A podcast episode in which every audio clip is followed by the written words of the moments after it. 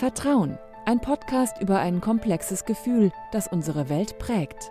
Herausgegeben von Westlotto.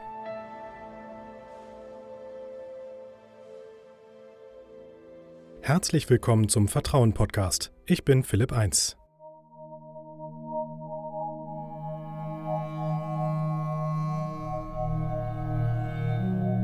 Wenn in Krimis die Polizei einem Serientäter auf die Spur kommen will, ruft sie Verstärkung, einen Profiler.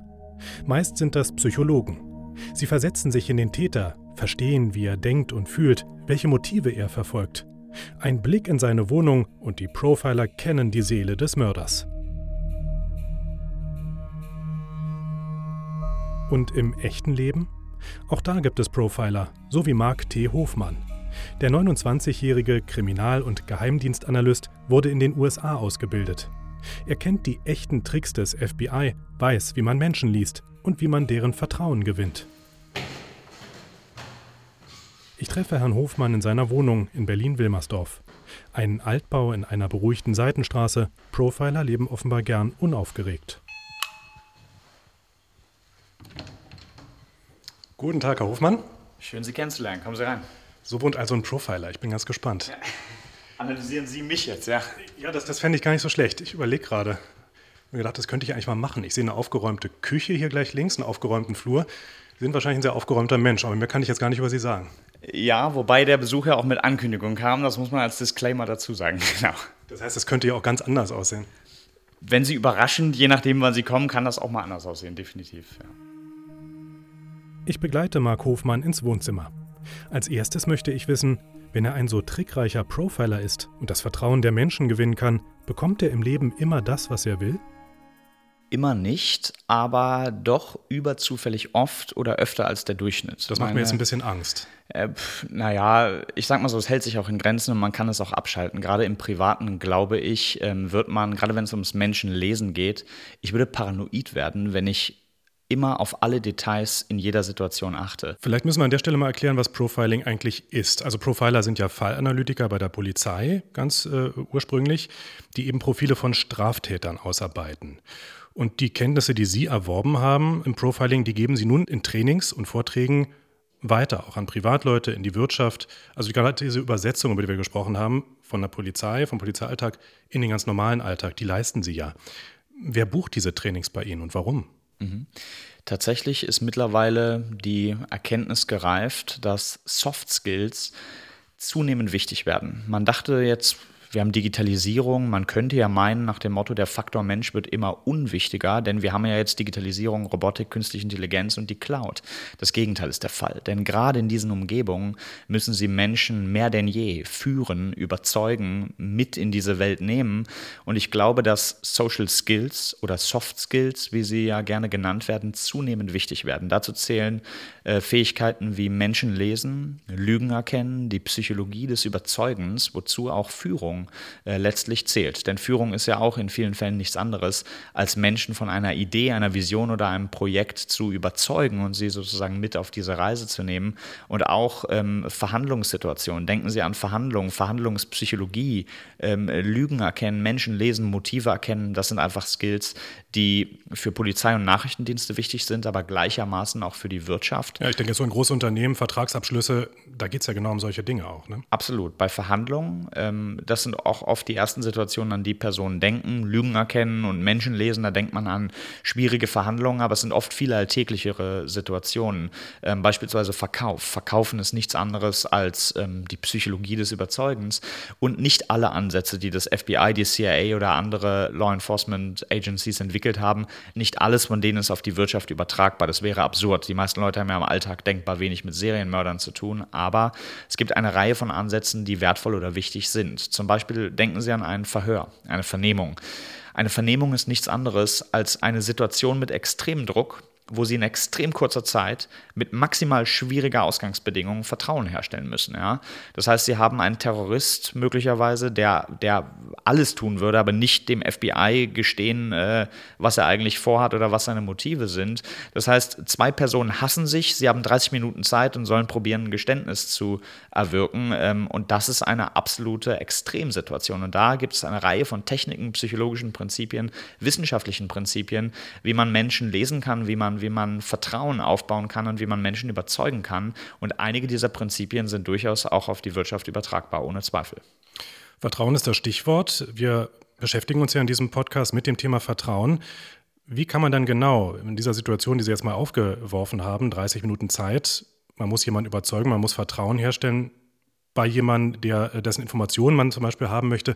Wie lassen sich solche Techniken ganz konkret anwenden, um Vertrauen herzustellen? Ja, ganz konkret in dieser Situation, wie baut man in kurzer Zeit Vertrauen auf? Das FBI hat ein Modell, das nennen sie das FBI-Modell der Verhaltensänderungen. Und das besteht aus fünf Worten oder aus fünf Schritten. Man kann sich das vorstellen wie Treppenstufen. Eine Treppe ist eine ganz gute Metapher, weil wenn man eine Stufe überspringt, fällt man auf die Klappe. Das heißt, es sind verschiedene Stufen, die aufeinander aufbauen und das eine funktioniert nicht ohne das andere.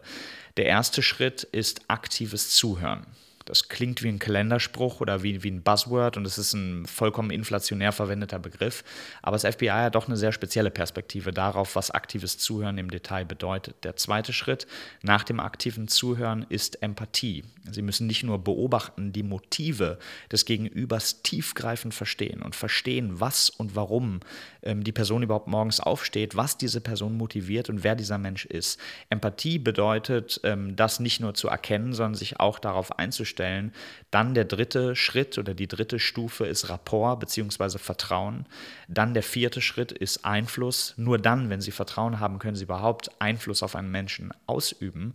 Und dann der letzte Schritt ist die eigentliche Verhaltensänderung. Das heißt, Sie können in dem Sinne Menschen, ich mag das Wort Beeinflussung nicht, gerade im Deutschen mit unserer Geschichte im Hintergrund hat immer Kontrolle und Beeinflussung, sind wahnsinnig negative ähm, Worte. Aber eigentlich, das will ich ganz klar sagen, ist Überzeugen etwas Positives. Überreden ist was Negatives, Überzeugen ist was Gutes.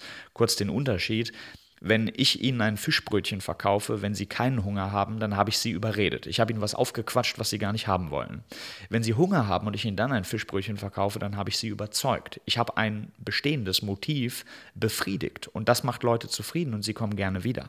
Bleiben wir mal in Ihrem Beispiel, das Sie aufgerissen haben. 30 Minuten lang Zeit in einem ja. Verhör, FBI gegen Terrorist. Ja. Die haben diese fünf Schritte gerade genannt. Das wirkt jetzt für mich sehr komplex. Wie kann man in 30 Minuten tatsächlich Vertrauen herstellen? Ja, tatsächlich, als ich dieses Modell das erste Mal gelesen habe, das klingt alles so aktives Zuhören, Empathie, Rapport, gut, hat man alles schon mal gehört, aber was ist eigentlich das Learning dabei? Das würde mehrere Stunden füllen, das im Detail zu erklären, aber um mal so ein paar Buzzwords oder, oder Stichpunkte zu geben, was das bedeuten kann aktives Zuhören. Was bedeutet das eigentlich in Tiefe? Die Chinesen haben für Zuhören ein komplexes Zeichen, was aus vier einzelnen Zeichen besteht und das sind die Worte für Augen, Ohren, Herz und ungeteilte Aufmerksamkeit. Das heißt, das Wort Zuhören, das Schriftzeichen für Zuhören in der chinesischen Sprache besteht aus vier Worten, Augen, Ohren, Herz und ungeteilte Aufmerksamkeit. Und für mich ist Augen ein interessanter Aspekt. Zuhören mit den Augen machen wir viel zu selten. Also Dinge hören, die jemand gar nicht sagt sagt. Dinge hören, die jemand nicht sagt. Das ist was ganz Zentrales. Das heißt, es geht um Körpersprache auch. Nicht unbedingt. Körpersprache wird überschätzt. Es geht um andere Signale, die mir weit mehr verraten als die Körpersprache. Die Körpersprache ist immer nur eine Momentaufnahme und hat nur Wert mit Kontext. Ja?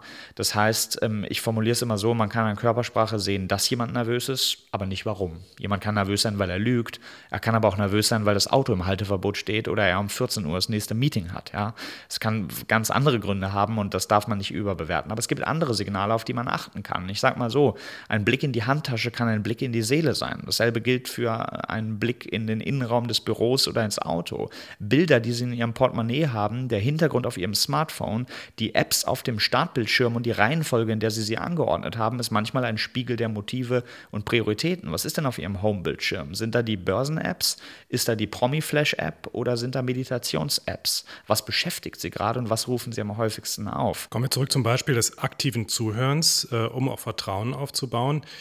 Wie genau lernt man so etwas? Ja, Die einzige Methode, es zu lernen, ist, die Augen offen zu halten. Es gibt aber eine Sache, äh, woran es meist hapert. Die Frage ist, worauf soll ich denn achten? In meinen Seminaren und Vorträgen zeige ich immer ein paar Bilder. Das sind sozusagen man könnte sagen, optische Täuschungen für den Verstand. Das heißt, man glaubt bei den Bildern alles zu erkennen, aber später zeige ich dann, welche Details meine Zuhörer oder Zuschauer übersehen haben.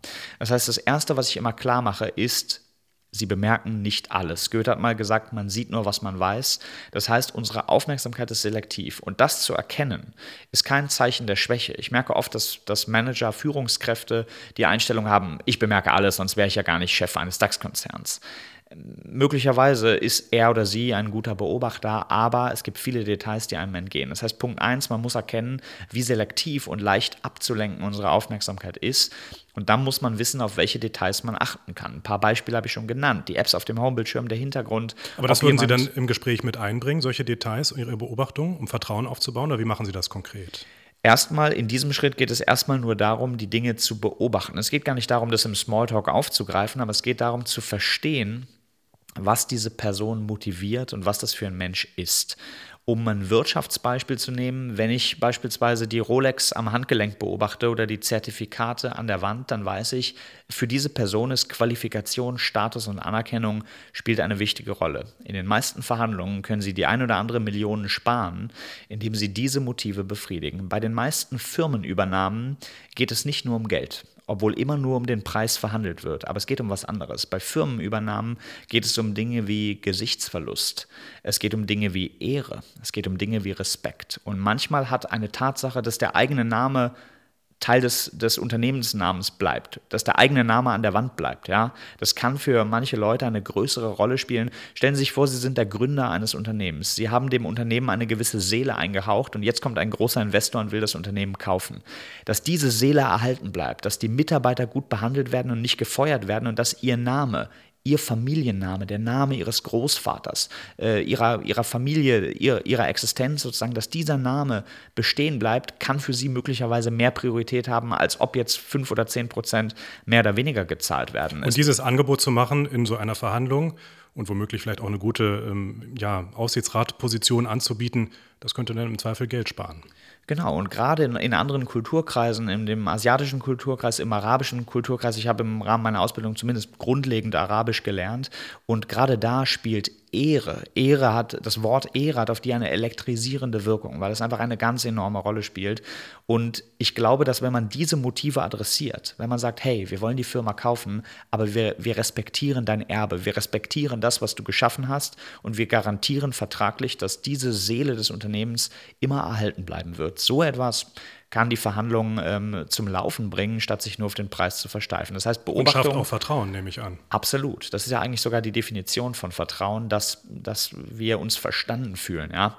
Das heißt, der erste Schritt besteht immer im Beobachten. Menschen lesen schließt nicht unbedingt ein, dass man Menschen auch überzeugen muss oder kann, aber andersrum, man kann Menschen nur überzeugen, wenn man vorher auch die wesentlichen Motive erkannt hat. Das heißt, da sind wir schon, wenn wir bei diesem FBI-Modell bleiben, ähm, Schritt 1 aktives Zuhören, Schritt 2 Empathie, Schritt 3 Vertrauen, das geht ineinander über. Aber Sie können nur Vertrauen aufbauen, wenn Sie auch irgendwie wissen, was für eine Person da vor Ihnen sitzt. Und diese Grundmotive zu adressieren, das sind manchmal ganz simple Dinge. Es sind Dinge, Wertschätzung ist ein ganz magisches Wort. Ja? 80 80 Prozent aller Mitarbeiter in Deutschland wünschen sich mehr Feedback. Einfach mal zu sagen, Sandra, ich wollte Ihnen nur kurz eine Sache sagen, danke für Ihre gute Arbeit. Das kann manchmal mehr Effekt haben als eine Gehaltserhöhung. Viele Führungskräfte wundern sich, dass Gehaltserhöhungen nicht auf alle Mitarbeiter gleichermaßen motivierend wirken. Ist ein spannendes Beispiel. Ähm, zeigt auch, wie man eben tatsächlich andere durch Beobachtung, ja, durch äh, auch Wertschätzung, wie man da eben Vertrauen aufbauen kann und was es eben auch für Vertrauen überhaupt braucht, so an Grundlagen. Ähm, die Techniken des Profilings helfen aber auch bei was anderem, nämlich zu erkennen, wem ich misstrauen sollte, wo ich besser aufpassen ja. sollte. Sie sagten ja auch, Sie können erkennen, wenn jemand lügt. Wie geht das? Nicht in jeder Situation und nicht ohne, es gibt immer den, den, schönen Satz bei Profiling oder generelle Analyse, nothing in, nothing out. Wenn Sie mir keine Informationen geben, kann ich auch nichts rausholen. Beim Lügen erkennen ist eine Sache ganz zentral, der sogenannte Baseline Approach. Die Baseline ist quasi der Normalzustand, also die Art und Weise, wie ein Mensch spricht, schluckt, gestikuliert, blinzelt, wenn er oder sie nicht lügt. Das ist die Baseline, das ist der Normalzustand. Und Lügen erkennt man, wenn man sie überhaupt erkennen kann, erkennt man sie an der Abweichung von dieser Baseline. Warum ist das so? Wenn Menschen lügen, werden sie im Durchschnitt nervös. Es gibt Ausnahmen, aber im Schnitt ist man beim Lügen nervöser, als wenn man die Wahrheit sagt. Warum? Weil man sich in Echtzeit Bullshit ausdenken muss, um es klar zu formulieren. Und das ist mental kognitiv anstrengend und es besteht immer das Risiko, dass ich erwischt werde. Und gerade in Vernehmungen, Vorstellungsgesprächen, wenn ich da lüge und mir was ausdenke, muss ich in Echtzeit improvisieren und habe immer die Angst, erwischt zu werden. Und das macht nervös. Und durch diese Nervosität zeigen sich bestimmte körperliche Reaktionen. Das heißt, Zum Beispiel? Es gibt verschiedene. Ein gutes Beispiel ist eine erhöhte Blinzelfrequenz. Kein Mensch achtet jemals bewusst auf die eigene Blinzelfrequenz. Die Blinzelfrequenz pro Minute passiert komplett ähm, unterhalb der Bewusstseinsschwelle und selbst trainierte Agenten können in Stresssituationen nicht darauf achten. Wenn Menschen nervös werden, steigt das im Durchschnitt an. Das heißt, sie, sie blinzeln häufiger als im Normalzustand, als in der Baseline. Das bedeutet aber, der Satz, wer viel blinzelt, lügt, stimmt nicht. Das ist falsch. Es muss heißen, wer mehr blinzelt, als in der Baseline. Lügt möglicherweise. Das klingt nicht ganz Das heißt, so wenn ich, wenn ich viel blinzel normalerweise und blinzeln, dann, dann müsste ich noch mehr blinzeln. Absolut. Das muss man erstmal erkennen können. Absolut. Und Ursula von der Leyen, die jetzige, ich glaube, EU-Kommissionspräsidentin, frühere Verteidigungsministerin, blinzelt 85 Mal pro Minute, wenn sie nicht lügt. Das ist ihre Baseline. Das heißt, es gibt Personen, die haben eine, eine Blinzelfrequenz von mehrfach pro Sekunde, wenn sie nicht lügen. Das ist der Normalzustand. Deswegen, das gilt für alles Mögliche. Ich lese auch immer in Körpersprache Bücher so Halbwahrheiten Verhalten wie, wer die Arme verschränkt, lügt oder hat eine abneigende Haltung. Stimmt nicht. Es gibt Leute, die sitzen immer mit verschränkten Armen, weil es verdammt bequem ist. Wenn sie immer mit verschränkten Armen sitzen, ist das Signal vollkommen bedeutungslos. Es ist ihre Baseline. Es bedeutet gar nichts. Sie sitzen auch so, wenn sie im ICE vier Stunden alleine sind. Und das ist in Vernehmungen ein ganz, ganz großes Problem. Denn sobald jemand das Polizeipräsidium betritt, ist die Baseline ja schon verschwunden. Ja? Personen sind nervös. Und zwar übrigens egal, ob sie die Wahrheit sagen oder nicht in Vernehmungen sind Leute nervös. Und das ist ein Problem. Das heißt, im Alltag kann man Lügen oftmals leichter erkennen als in Vernehmungen, weil da die Baseline schon ab ähm, Betreten des Gebäudes verblasst. Das zeigt gleichzeitig auch ein Problem. Also zum einen kann man diese Techniken, wie Sie beschrieben haben, einsetzen in Verhandlungen, um Vertrauen aufzubauen, um vielleicht auch zu erkennen, will mich gerade jemand übers Ohr hauen. Ja. Ähm, aber es gibt auch Grenzen. Diese Techniken sind eben nicht immer universell anwendbar. Wo würden Sie sagen, sind so die Grenzen dieser Techniken in Bezug auf Vertrauen? man kann Menschen immer nur vor den Kopf schauen und man kann nicht alles erkennen. Ja? Man kann natürlich anhand von äußeren Merkmalen Rückschlüsse machen, aber es gibt zwei wesentliche Disclaimer. Punkt eins, das ist auch oft ein Kritikpunkt, den ich höre. Leute sagen, Herr Hofmann, auf die Rolex achten und die Apps, das ist ja oberflächlich.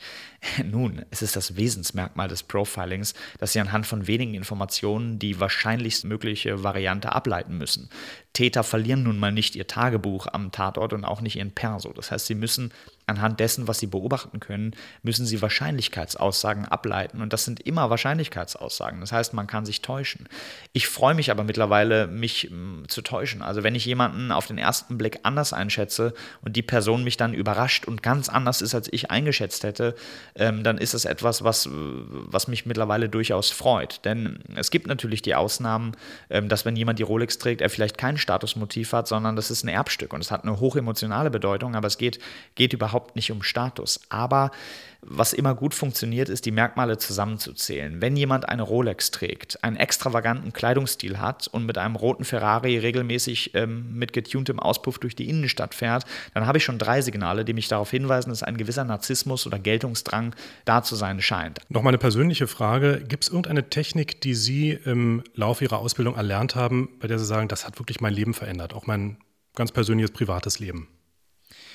Ja, es gibt ich glaube, dass alles in Summe mich sehr verändert hat. Es gibt auch viele einzelne Techniken, die mich verändert haben. Insbesondere das Lügenerkennen ist ein ganz gutes Beispiel. Manche Manches davon kann ich abstellen. Zum Beispiel das mit der Blinzelfrequenz. Ich müsste ja auf die Blinzelfrequenz pro Minute im Normalzustand achten, um dann zu vergleichen, wie sich das verändert und so weiter. Das mache ich im Alltag natürlich nicht. Im Gegenteil, ich brauche eine Videoaufnahme, eine Stoppuhr und eine Menge Zeit, das zu analysieren. Das sind Dinge, die man abschalten kann. Es gibt aber andere Signale, die man nicht abschalten kann. Ähm, gerade ich habe mich viel mit Psychopathie und Narzissmus äh, beschäftigt und da gibt es einige Merkmale, ähm, Empathielosigkeit, einige Sätze, einige Warnsignale. Das kann ich natürlich nicht abschalten. Wenn ich das bemerke, ähm, dann äh, werde ich schon manchmal zu schnell zu skeptisch skeptisch. Das ist so eine Berufskrankheit vieler auch Kriminalisten oder Kriminologen oder Leuten, die sich mit diesem Bereich beschäftigen, dass man fast ein bisschen paranoid wird und zu oft das Schlechte im Menschen sieht, ähm, obwohl das auch manchmal unbegründet ist. Was aber meine Perspektive verändert hat, ist, die, die CIA hat einige ganz gute Innovationsprinzipien ähm, und sie empfehlen regelmäßig mal etwas vollständig anderes zu tun, was man niemals tun würde. Und das ist etwas, was ich auch in meinem Privatleben ähm, beibehalten habe. Die empfehlen beispielsweise, gehen Sie mal in eine Oper, aber nur dann, wenn Sie sich nicht für Opern interessieren. Wenn Sie sich für Opern interessieren, gehen Sie auf ein Rockkonzert. Tun Sie etwas, was Sie sonst nie tun würden. Mit welchem Ziel? Ähm, mit dem Ziel, eigentlich ohne Ziel. Das, das ist schon der falsche Ansatz. Weil wenn man sagt, ich gehe jetzt in die Kunstausstellung mit dem Ziel, mich inspirieren zu lassen, dann wird die Inspiration nicht kommen. Gehen Sie einfach so hin, ohne Erwartung. Es interessiert Sie ja überhaupt nicht. Gehen Sie trotzdem hin und dann ist es erstaunlich, was man lernen kann. Öfters mal querdenken und auch was ganz anderes machen und daraus lernen. Wenn wir das vom Profiling mitnehmen können, ist das ja auch schon mal ein Gewinn. Eine letzte Frage habe ich noch. Sie kennen mich jetzt etwa eine halbe Stunde. Was können Sie über mich aussagen? Nicht viel, denn überwiegend habe, habe ich gesprochen oder was von meinen Sachen erzählt, aber ich habe zu wenig Fragen gestellt, um seriös was einschätzen zu können. Das wäre Halbwissen oder Halbwahrheiten. Was äh, ich hätte tun müssen, und auch tue, wenn es beispielsweise um Verhandlungen geht, ist es nicht reden, sondern Fragen stellen und zuhören, aktiv zuhören. Ähm, ich will ein Beispiel geben. Eine Frage, das ist natürlich wie, jetzt meine Rolle auch, die ich habe. Insofern genau, können Sie es, gar nichts dafür. Es ist generell natürlich auch ein Unterschied, wenn man sich im professionellen Sinne trifft, ähm, ist manchmal wenig Persönlichkeit erkennbar, wenn man Leute im professionellen Kontext in einer Rolle ähm, trifft. Aber was immer ganz wichtig ist, ist offene Fragen zu stellen. Ich gebe immer das Beispiel, fragen Sie nicht, wie war das Essen oder wie war das Wetter im Urlaub, sondern fragen Sie, wie war der Urlaub und überlassen Sie es Ihrem Gegenüber, die Dimension der Antwort zu wählen. Was antwortet die Person? Sagt die Person, das Essen war super? Oder sagt die Person, es war klasse, wir waren tauchen? Oder sagt die Person, was schlecht war? Oder sagt die Person, worüber spricht die Person? Spricht sie über das Essen? Spricht sie über den Status des Fünf-Sterne-Hotels? Spricht sie über Begegnungen? Spricht sie über Erlebnisse? Manchmal ist die Antwort auf offene Frage ein, ein Spiegel der Motive. Wenn ich meine Großeltern frage, wie war der Urlaub, ist die Antwort immer, das Essen war klasse, weil für die das Essen oder die Mahlzeiten ein ganz wesentlicher Teil des Alltags sind und alles andere wird drumherum strukturiert. Um zwölf ist Mittag, das ist gesetzt.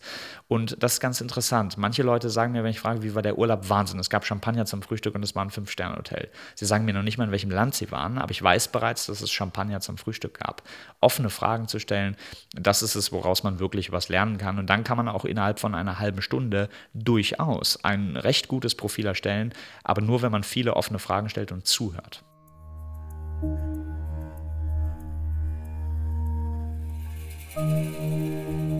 Offene Fragen stellen und zuhören, dann klappt's auch mit dem Vertrauen. Das war unsere Folge für diesen Monat mit dem Kriminalanalysten Marc T. Hofmann.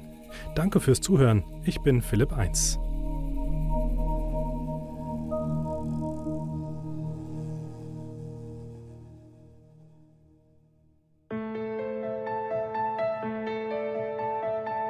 Vertrauen, der Podcast zum Blog von Westlotto. Mehr dazu unter www.vertrauen.blog.